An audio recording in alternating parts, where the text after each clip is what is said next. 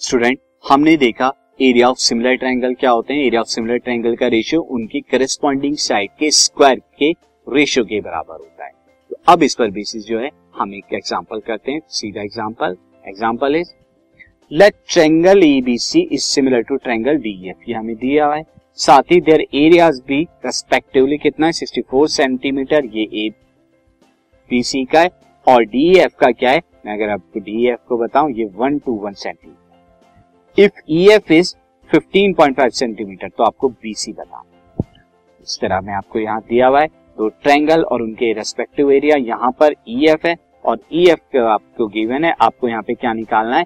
B C को find out करना है। बीसी क्या है? ईएफ e के करस्पॉन्डिंग साइड है। तो स्टूडेंट आप देख सकते हैं, मैं यहाँ पर क्या ले सकता हूँ? Area of A B C upon area of D F B C upon E F के स्क्वायर के बारे में क्यों? क्योंकि ratio of areas of two similar triangle is equal to the square of ratio of their corresponding side तो अब इनका क्या है? एबीसी का एरिया 64 डीएफ का एरिया 121 बीसी हमें निकालनी है और ईएफ 15.4 अब अगर यहाँ पे आप करें स्क्वायर करें 64 अपॉन वन टू वन क्या है? स्क्वायर होगा 16 अपॉन 11 का।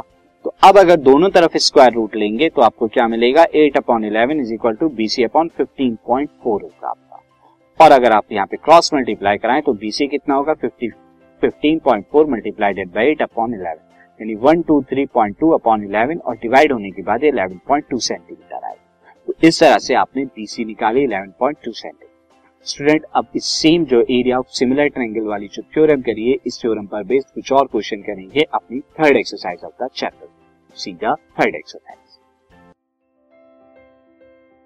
this podcast is brought you by Hubhopper hopper शिक्षा अभियान अगर आपको ये पॉडकास्ट पसंद आया तो प्लीज़ लाइक शेयर और सब्सक्राइब करें और वीडियो क्लासेस के लिए शिक्षा अभियान के यूट्यूब चैनल पर जाएँ।